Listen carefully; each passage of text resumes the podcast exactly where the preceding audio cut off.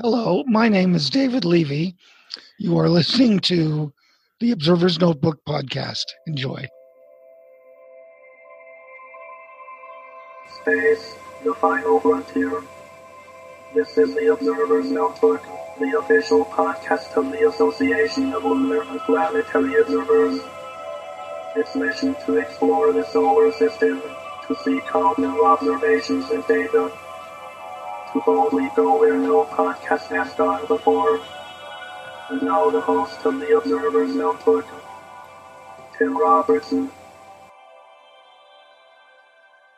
Happy New Year and welcome to episode 109 of the Observer's Notebook podcast, the official podcast of the Association of Lunar and Planetary Observers. I'm Tim Robertson, the host of the Observer's Notebook and also the coordinator of the training program within the ALPO. Thanks for downloading and listening. The Association of Lunar and Planetary Observers collects and analyzes observations of various solar system bodies and associated phenomena, and publishes detailed reports concerning these bodies in its quarterly publication, the Journal of the Association of Lunar and Planetary Observers. This podcast depends upon donations from you, our listeners, to keep it alive. And if you enjoy what you hear on the podcast, you can donate to it via Patreon by giving as little as $1 a month. If you feel even more generous, for $5, you receive early access to the podcast before it goes public. For a monthly donation of $10, you receive a copy of the Novice Observer's Handbook. And for $35, you receive producer credits on the podcast. You can help us out by going to www.patreon, that's P-A-T-R-E-O-N dot com slash observer's notebook. And if you'd like to join the Alpo, you, membership begins at only $18 a year. For more information, you can find us on the internet at www.alpo-astronomy.org. And we're also on Facebook. Just search for ALPO Astronomy. And yes, this here podcast has a Facebook page as well. Just search for the Observer's Notebook. And if you enjoy what you hear in the podcast, please subscribe. That way you'll never miss another episode.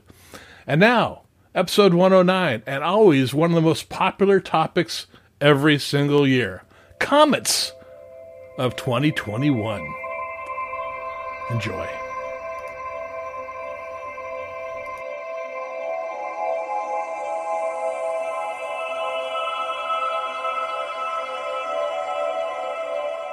All right, I'd like to welcome everybody back to this episode of the Observer's Notebook podcast. And it's our anniversary episode every year on about the 1st of January. We get together with our comet expert, Carl Hergenrother, and talk about what's coming up in the way of comets. Welcome back, Carl. Thanks for having me, Tim. Yeah, now before we get into it, if no one's heard you on the podcast before, just give them a little introduction to yourself. Sure. So my name's Carl Hergenrother, and I am the uh, the coordinator of the comets section at, at the Alpo.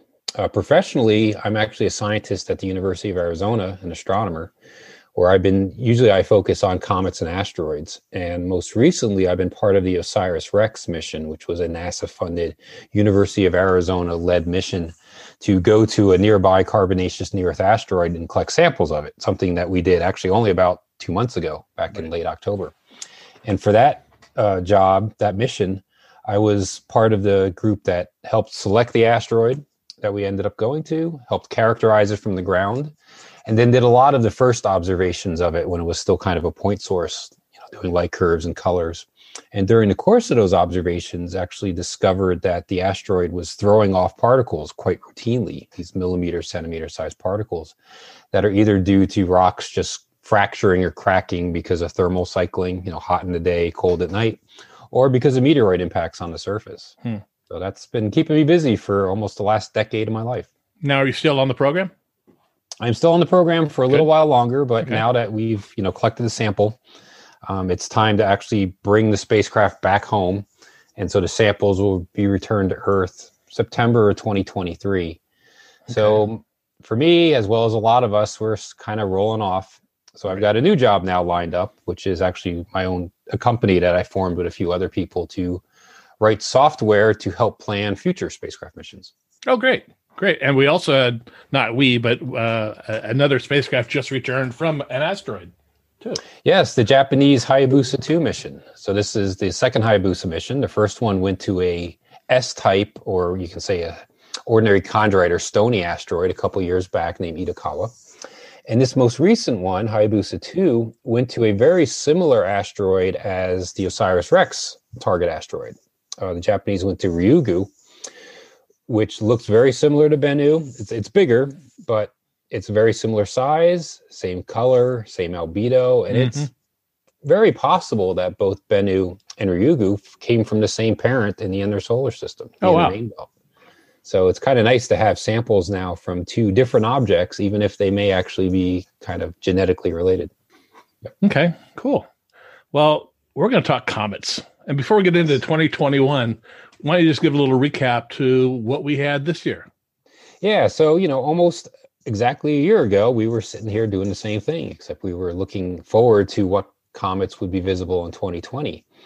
And at the time, it wasn't looking like a very exciting year. Um, I think I had flagged three comets that would be brighter than 10th magnitude uh, mm-hmm. uh, 2P Encke, 88P Howell, and a long period comet, 2017 T2 Pan-STARRS. And while all three of those comets did get brighter than 10th magnitude, a whole bunch of other comets were discovered in the meantime, as well as a few uh, short period comets that had gone into outbursts and got brighter. So, of course, everyone remembers Neowise, mm-hmm. uh, 2020 F3 Neowise, you know, the, at least for us in the Northern Hemisphere, might not have been a great comet per se, but was definitely the best comet since Hale Bopp. Right. So we're talking 20 plus years now. But we had about 10 or 11 comets that actually broke 10th magnitude. So it turned out to be quite an exciting year and one of the most productive years um, when you look at number of observations submitted to the ALPO for the comet section in quite a long while. Good, good. And and being 2020 the way the rest of it went, I'm just thankful none of them hit the earth. Yes. that would have really. so 2021, what do we got coming? So actually, we have quite a few comets coming, and a lot of them are going to be short period comets. So if you've got your little scorecard, you know, 1P, 2P, 3P, and you're, you know, kind of like a bird watcher and you're knocking off, you know, comets on your scorecard, this year you have a chance of getting about 40% of the first 10, wow. nine or 10 Ps on there. Yeah. So I'm kind of going to go through um, as the year progresses, starting okay. with the comets that are observable now, and then as the year progresses, start talking about each comet in turn. As 2020 begins, there are not too many comets, say, brighter than 10th magnitude. We do have a few comets that were bright and were observable in the last few weeks, last few months, and they'll be fading now, 10th, 11th, 12th magnitude. When I'm talking in particular, the short period comets 88P Howell, which did get up to about eighth magnitude, eighth, ninth magnitude, a couple about a month ago. 156P Russell Linear, which is a comet that got up to 9th, 10th magnitude. This comet's a little interesting in that, for the most part, it had never really been seen to show much cometary activity, short of the discovery observations that were made in the 80s. So it usually was a very inactive object.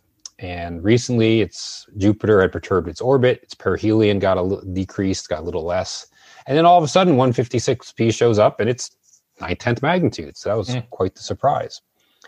And then one of the more recent discoveries from the past year, uh, 2020 M3 Atlas, which is a which is a dynamically old long period comet discovered by the Atlas program, and that one also got up to about seventh magnitude. So as the year begins, they're all going to be around 10th magnitude, maybe a little fainter as they fade off, as they retreat back into the, the coldness of the outer solar system. But looking forward, the first comet that really will become a good, easy to see backyard, and I'm going to easy to see, I mean in like, you know, eight inch telescope or large binoculars, is yet another Atlas long period comet. And this is C2020R4. And this is a dynamically old long period comet. And what I mean by dynamically old is this is a comet that has been around the block once before. It's passed close to the sun at least one time previously and why we like those kind of comets is because well usually they brighten a little faster and they're less likely to kind of fake you out by being really bright when they're far out and then brightening very slowly so they're not quite as impressive closer in a lot of the the failures of that we can all remember the Kohouteks, even though Kohoutek really wasn't a failure. Right. ISON, Austin, if you remember the 80s, were these comets that kind of head faked us by being really bright far out and, and then brighter when they got closer, but nowhere near as bright as you expected had you extrapolated from those initial observations. Right. And as we get to the end of this list of comets for 2020, we'll have an example of one of those that I think may actually end up disappointing people because it's a dynamically new comet versus a dynamically old comet. Okay. So going back to 2020 R4 was discovered in September of 2020 at 19th magnitude by the ATLAS project, which is the Asteroid Terrestrial Impact Last Alert System. Oof. ATLAS is one of the three major NASA funded near Earth asteroid surveys. And they have a, right now, they've got two half meter F2 astrographs, which, you know, I wish I had one of those in my backyard out in Hawaii. And they're covering almost the entire sky, pretty much almost every night, looking for asteroids that might hit us. And of course, coming up and finding the uh, comets that come by. And they've discovered 46 comets already, and they've only been discovering comets back to 2015. So they've been pretty. Oh wow! Yeah. Huh. So this R4 comet is visible now. It's kind of diving lower and lower in the eastern sky in the morning, right before the sun comes up. But it's about 11th or 12th magnitude, and then in, within a few weeks, meaning you know a week or two into the new, into the new year, we'll lose it. It'll be too close to the sun. But then around March 1st, it'll reappear. And March 1st is when it's actually going to be at perihelion at about 1.03 AU, so a little further from the sun than the Earth is. But it's in a retrograde orbit, 164 degrees, so it's almost like it's on the opposite lane from the Earth. So the Earth and the comet are kind of can come approaching each other. And by late April, it'll actually pass a little less than 0.5 AU from the Earth. So it may actually brighten up to around magnitude eight or nine Okay. and it may actually look very similar to 2020 M3, which you know was a comet this October November, which was very similar. Um, didn't quite get as close to the sun, but also made a close approach to the Earth on the order of about a half a AU astronomical unit, one AU being the distance between the Earth and the sun. Mhm. Got up to seventh magnitude and looked like a big fuzzball. So that's kind of what I expect for this uh, 2020 R4 Atlas comet. So the next one on the list is the first of many short period comets that are actually going to have really nice returns in 2021. The first one is uh, 7P Pons Winnecke. This was a comet that was discovered, the first time it was discovered was back in 1819 by Jean Louis Pons of Marseille, who had discovered 26 discoveries. He still holds the record for the most visual discoveries of a comet and was active between 1801 and 1827. So, you know, discovered back in 1819. Uh, the comet was missed a few times around, but was rediscovered by uh, Frederick August Theodor Winnecke of Bonn, Germany, um, who discovered rediscovered it in 1858 and had made 10 discoveries, again, all visually. And I apologize now. I am probably going to butcher names, place names, observatories, and probably anglicize them too much. So I, I apologize in advance. Okay. So Pons Winnecke is making its 25th observed return. Uh, this comet is the parent of the June Boötids meteor shower. This is a, usually a very minor meteor shower, but has been known to outburst up to a few hundred meteors per hour. Last time it did this was in 1998. When Pons Winnecke was discovered, its perihelion was only 0.77 AU. But over time, it has actually moved outwards, which is one reason why this comet doesn't quite get as bright as it used to. Its best return was actually back in 1927, when it actually came within a few hundredths of an AU of the Earth and became a naked eye object, or close to naked eye object. This time around, mostly because its perihelion is still so far out, it's actually out at 1.23 AU. It's not getting anywhere near that close to the Earth, but it's still going to get within about 0.44 AU of the Earth. And as a result, this May or June, it will brighten up to about eighth magnitude in the morning sky. Okay. The nice thing is looking forward, the perihelion distance of this comet will actually start decreasing again. And there'll be some really nice uh, uh, apparitions in like the 2040s, 2060s, and 2070s as it starts getting closer to the Earth again. And what causes that? Jupiter or it's close to That is Jupiter? mostly Jupiter. Okay. Yeah. A lot of these short period comets, aphelion is around the distance of Jupiter. And so it's Okay. Jupiter's gravity that is just tugging and pulling these comets, you know, to and fro and causing their perihelion distances to rise and fall with time. Okay. So moving into the summertime, the next comet on our list is 15P Finlay, which was discovered back in 1886 by William Henry Finlay from the Royal Observatory at the Cape of Good Hope in South Africa. And this was his only comet discovery. Finlay is making its 16th observed return. Its best apparition was in 1906 when it actually got up to six magnitude, when it came within 0.27 AU of the Earth. During its last return, which was kind of the winter 2014 2015, it actually experienced two outbursts where it brightened by two, three magnitudes. And at its brightest, actually got up to seventh magnitude. And I remember even seeing it visually in the backyard. That was the first time I'd ever seen a 15P Finlay. Hmm. Now, that's no guarantee that it'll ever outburst again in our lifetime, or definitely not outburst during this upcoming year, but it is something to watch out for that this comet has shown, at least the last time, shown a little propensity for being unstable.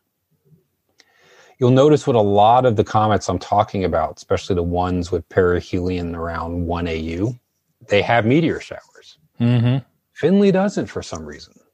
And no one really knows why. And there's quite a few papers that have been written on it saying, well, Finlay should be producing meteors, and we're not seeing any meteors. Hmm. That- the that- interesting. oh, go ahead.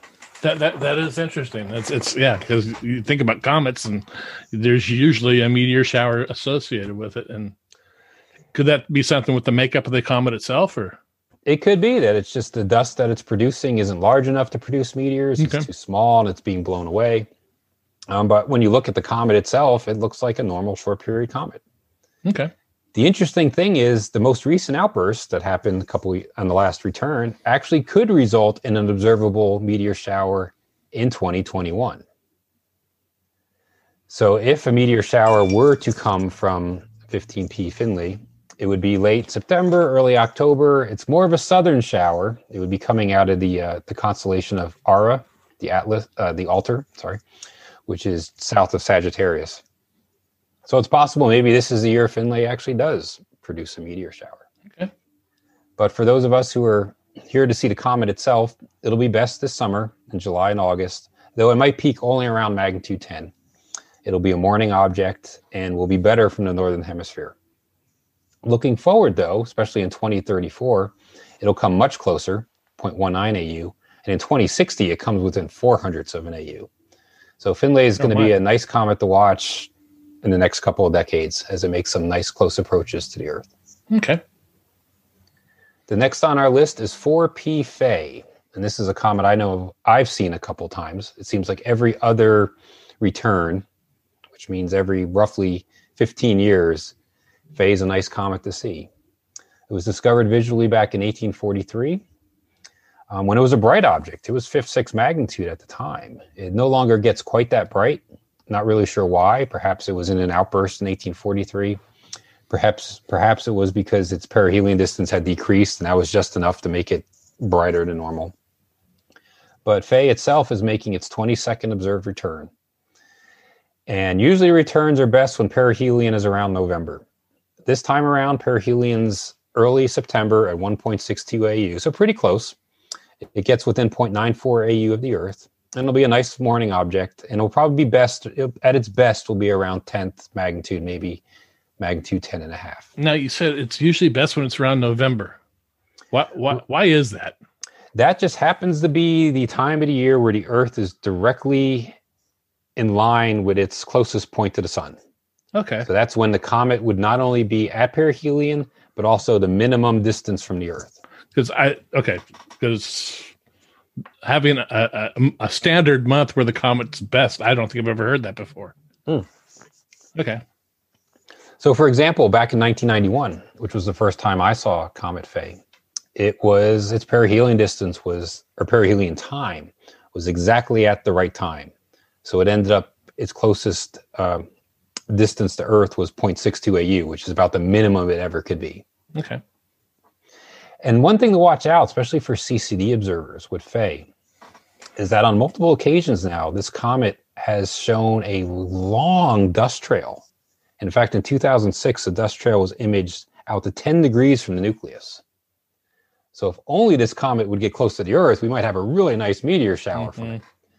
But for those, especially those people who've got those RASA Schmidt cameras from Celestron, those 8 inch, 11 inch, 14 Mhm. inches with F2, you might actually notice that there's a trail going off the nucleus for well out of your field of view if this Oh, wow. comet behaves the way it has in the previous two returns. So now, as we kind of leave the summer and go into the uh, autumn or fall months, at least for those of us in the northern hemisphere, whole bunch of activity shows up. We got a whole bunch of comets coming in almost nearly at the same time. So we have 6P d'Arrest, which um, was supposed to be a target of the Contour spacecraft mission, the Comet Nucleus Tour mission. Contour was a NASA Discovery mission and is the only NASA Discovery mission that actually failed. Unfortunately, when it was doing its uh, its burn, its maneuver to leave Earth orbit and travel onto, and it was supposed to fly by 2P Encke, 73P Schwassmann-Wachmann 3, and 6P d'Arrest, it exploded. Oh my. Yeah.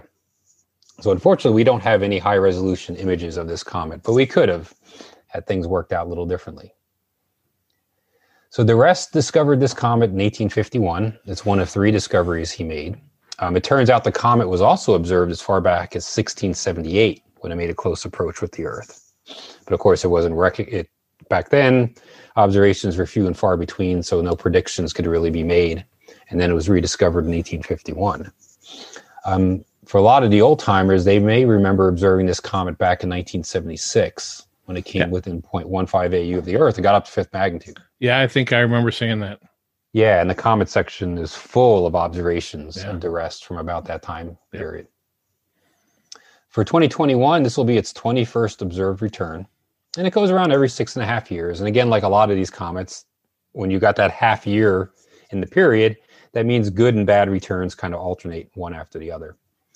Um, similar to because it's perihelion, is just outside the Earth's orbit, 1.35 AU. There's again a best time to observe it. If perihelion is in August, then you get a really close approach to the Earth. This year, perihelion's in mid-September, so the comet will be within 0.75 AU. Not as good as it could be, but good enough that d'Arrest will actually peak in October and November, a little brighter than 10th magnitude when it'll be an evening object. Okay. Around that same time, we're also going to be seeing 8P Tuttle. And like I said, there's a lot. If you had your, you know, we've already seen 4P and, and 6P and 7P, and now we've got 8P. So you can get a lot of these early uh, periodic, low numbered periodic comets all next year. So 8P Tuttle, um, it's kind of ironic because last night was the peak of the Ursid meteor shower, which was predicted to be, I wouldn't say a meteor storm, but a little more active than usual. And the Ursid meteor shower is actually from this comet, 8P Tuttle, which was first discovered back in 1790 by uh, Méchain, who was uh, was in France and was one of the uh, competitors with Messier, discovering comets back and forth. Méchain discovered seven comets between 1781 and 1799. The comet was then rediscovered in 1858 by Horace Tuttle, who made six discoveries. Now it's interesting that of Tuttle's six discoveries, he discovered not only the parent of the Ursid meteor shower, but also the Leonids and the Perseids. So he did a really good job uh, discovering the, the big hmm. polluters in near Earth space, meteor wise. Tuttle's got a longer period than most of these short period comets on the list. It actually comes around every 13 years. So this will only be its 13th observed return, even though we've seen it back to 1790.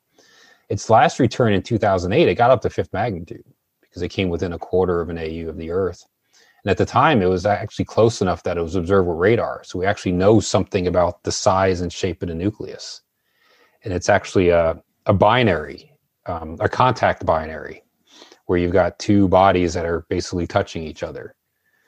And it's a pretty big comet nucleus. It's 10 kilometers in length on one side. You don't see too many comets that are that large. Maybe So it's got basically two nucleuses orbiting each other. kind of, but they're touching. Yeah. Okay. Wow. So they're actually touching. So yeah, it's 10 kilometers long, and each of the what they call lobes Okay. are you know between three or four kilometers in width. So it's a, it's a fairly large comet. Hmm.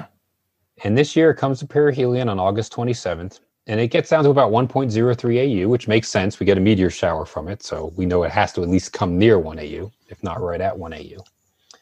And this year, it's going to be best around September, October, November, when it'll get up to eighth, ninth magnitude. Now, the interesting thing is the comet is really far away. It's almost on the other side of the sun, but it's a fairly active comet, which is why it could get as bright as fifth magnitude last time. But this time, it'll only be around eighth or ninth magnitude.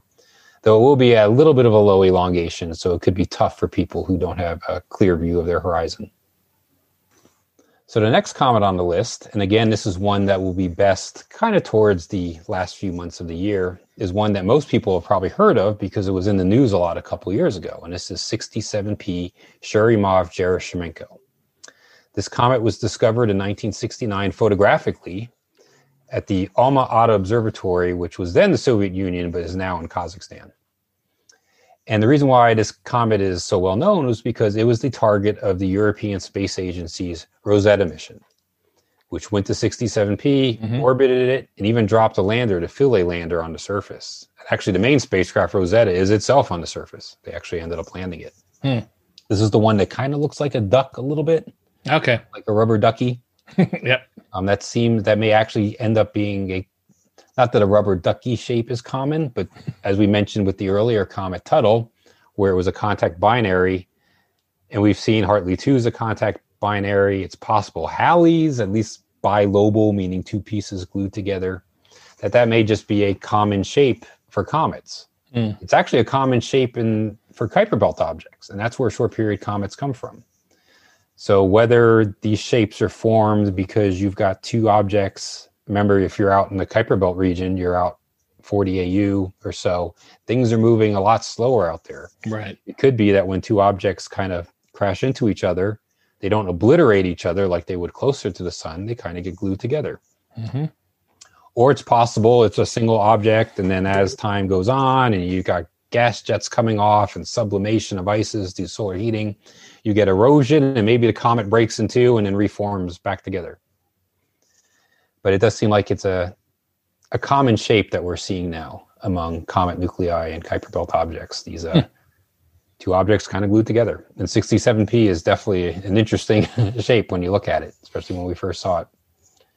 So Churyumov Gerasimenko currently gets down to about 1.28 AU for, uh, to the sun. And this time around, it will actually. So 67P was discovered photographically in 1967 from the Alma Ata Observatory, which used to be in the, the Soviet Union but is now in Kazakhstan. And currently, its perihelion is around 1.21 AU. And this year, it'll get the perihelion on November 2nd, which is why this November, December, the comet will actually be at its best when it'll actually brighten up to about ninth magnitude and be fairly close in the opposition sky, a little skewed to the morning side. Okay. So the next comet on the list is yet another comet that has been visited by a spacecraft. And this is 19P Borrelly, which was discovered back in 1905. And one of 10 discoveries that Borrelly made between uh, eight, the 1870s and the 1910s. Now, Borrelly was the target of the Deep Space One mission, which is a mission that probably a lot of people have forgotten about or maybe didn't even know about. long time ago. Yeah, originally it was called the Space Technology Program. It was really a way for NASA to uh, do kind of technology demonstration missions. The first mission was renamed Deep Space One, flew by Borrelly as well as another near Earth asteroid. Uh, Deep Space Two actually was a bunch of probes that would be uh, shot into the surface of Mars, but unfortunately, it was part of one of the failed Mars landers, so it Hmm. never quite worked. But Deep Space One did fly by Borrelly, and Borrelly again looks very similar to some of these other ones we talked about, where it, it looks more like a bowling pin. so again, you're seeing this shape where you've got two components kind of glued together. This will be its 16th observed return this time around. Um, perihelion is actually next year in 2022, February 1st, 2022, at 1.31 AU. Hmm. And it'll peak around magnitude 9 at that time, but it'll be almost as bright at the end of 2021. And it'll be primarily an evening object. The next return in 2028 will be its best return since 1987. In 2028, it'll actually come within 0.41 AU. So it's a good return this year, even better next time in 2028. Okay. Look forward to that. Yeah. So now, starting with Borrelly, we've kind of gotten into those comets that'll be best in 2022, but will still be bright enough to be seen in backyard telescopes at the tail end of 2021. So we got three more comets to talk about here. So the next one is actually our last short period comet, and this is 104P Kowal. It was discovered photographically in 1979 by Charles Kowal, who was using the Palomar 48 inch, which was the, the big photographic Mhm. Schmidt. Telescope still in service, and in fact, it is the telescope that is being used currently by the ZTF or the Zwicky Transient Facility, who do discover comets. Hmm. So it's still being used to discover comets. It's interesting that uh, Kowal discovered six comets, five of which bear his name, and all six are periodic. And the most interesting one is the one that doesn't bear his name. That's Hmm. actually Chiron, which was the first centaur ever discovered. Because when it was discovered, no one recognized the cometary activity at the time. And hence it was named like an asteroid would be named. Okay. Yeah. So 104P Kowal is not a super runty comet. It's got a nucleus of about two kilometers, but it's a comet that honestly just sometimes it's bright and sometimes it's not.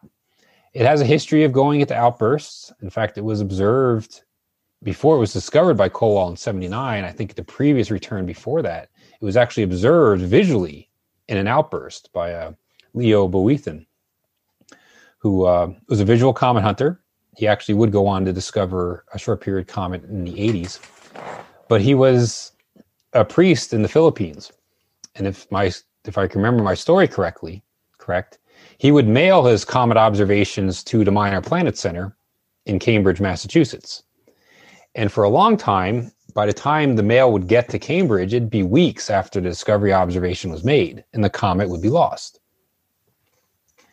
and so it was interesting when people actually went back and realized after the discovery of this 104P Kowal that, hey, Hmm. this comet, when you integrate its orbit back, matches the position of one of Boethin's discoveries back in the 70s. Oh my. So, assuming this comet behaves normally or nominally, it could become as bright as magnitude 10 and a half near its perihelion in January 2020. And it should be almost similarly as bright near the end of 2021. It's also possible this comet may be less bright. It may also be an outburst. So we'll see, but that's just one to keep on the list. If you're not burnt out by observing all the other comets. tail end of this Never. Never. And then the last two comets on the list are two long period comets, of which we've had very few so far in this discussion. Right. We have another Atlas discovery, 2019 L3. It was discovered back in June at 18th magnitude. And it'll be best in January of 2022 when it'll be at its perihelion at a distant 3.55 AU. But it's possible it could be around magnitude 11 if it continues brightening the way it has been up till now. So that's one to look forward to. And the last comet is a comet that we're probably going to hear a lot about just because, well, it's going to be around for a long time. And this is C2017 K2 Pan-STARRS.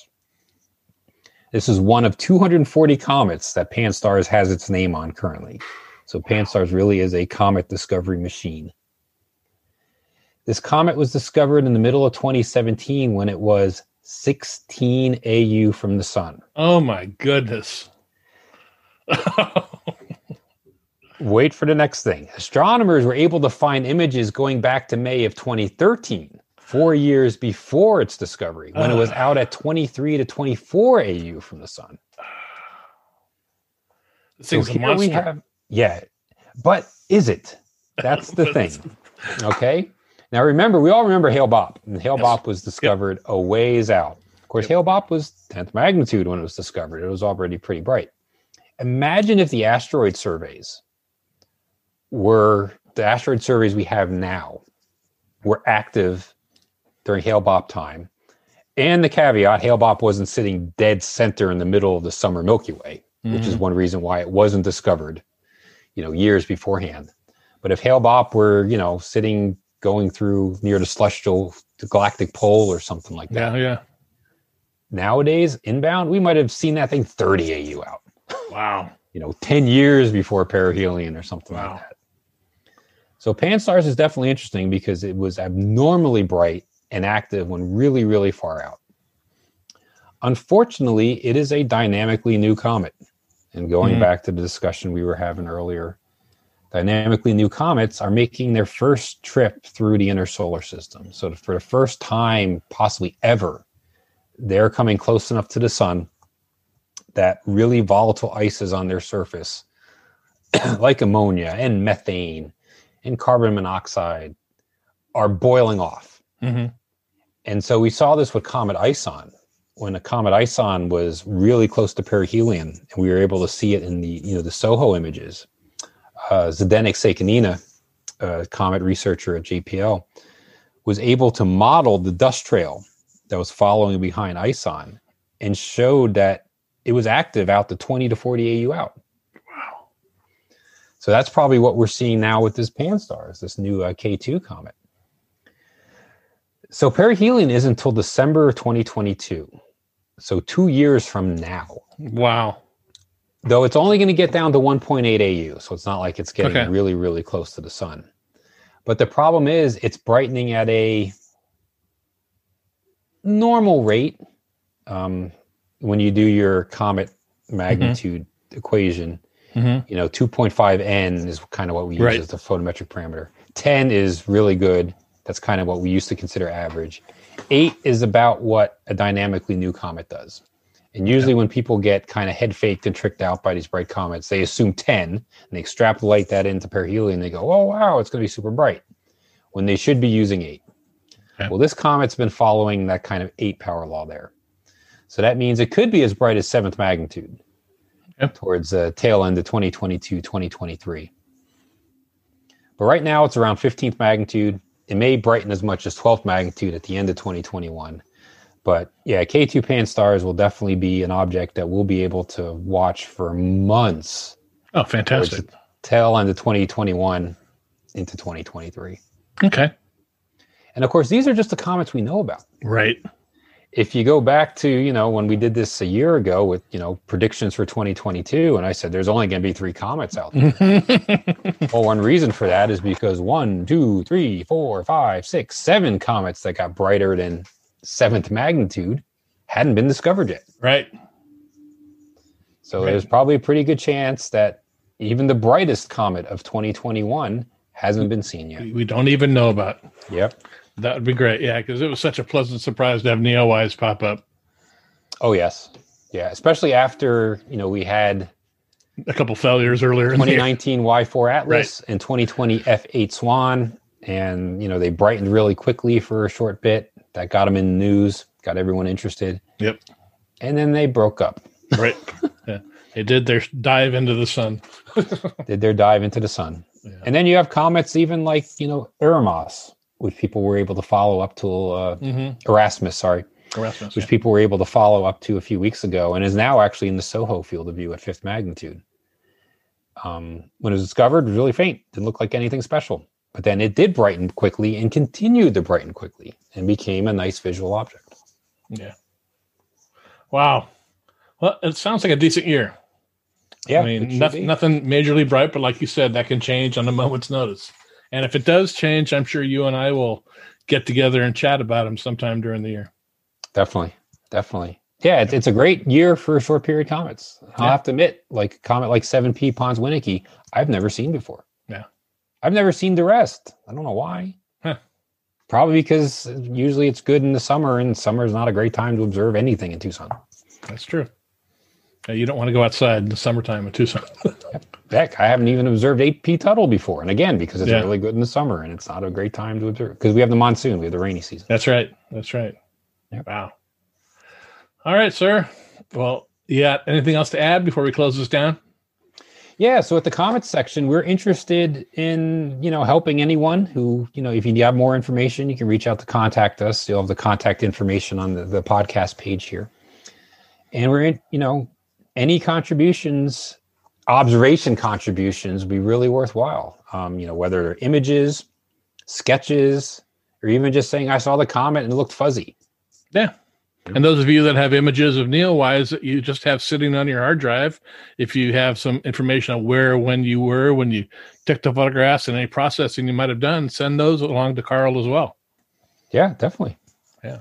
Yep, we received over 200 images in the OIs. It was pretty. Fantastic. Yeah. Fantastic. Almost like the old days. Yep. All right, Carl. Well, this has been fun. Thanks for having me, and hopefully we'll have some updates going on as the year progresses. All right. Sounds good. Thanks for coming on. Thank you.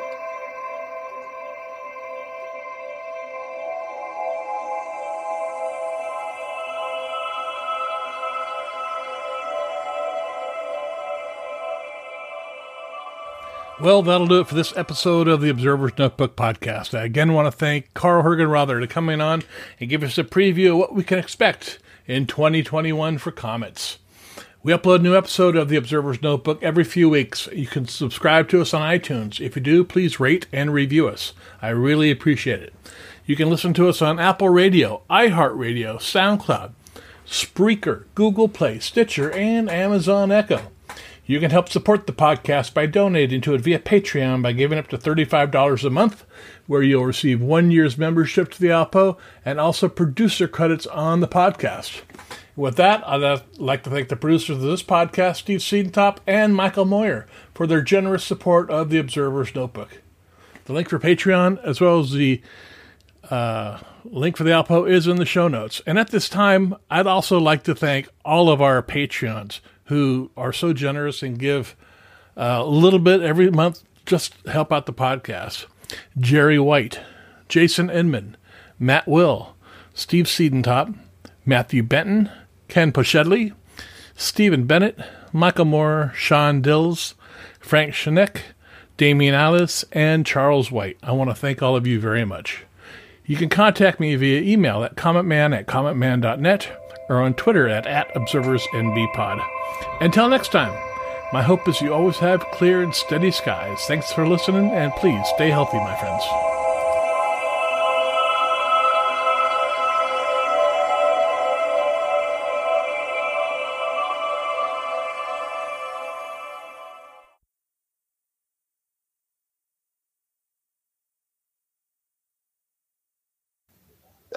You know what? The problem is I didn't write down when it's actually at perihelion this year. That was the missing piece of information. the funny thing is, I actually had I cut comments off the list. There was almost like too much to talk about this year. Last year, I was making up comments. Like, Making up comments. um, I'm gonna, I'm gonna leave that in. Let's see. Uh,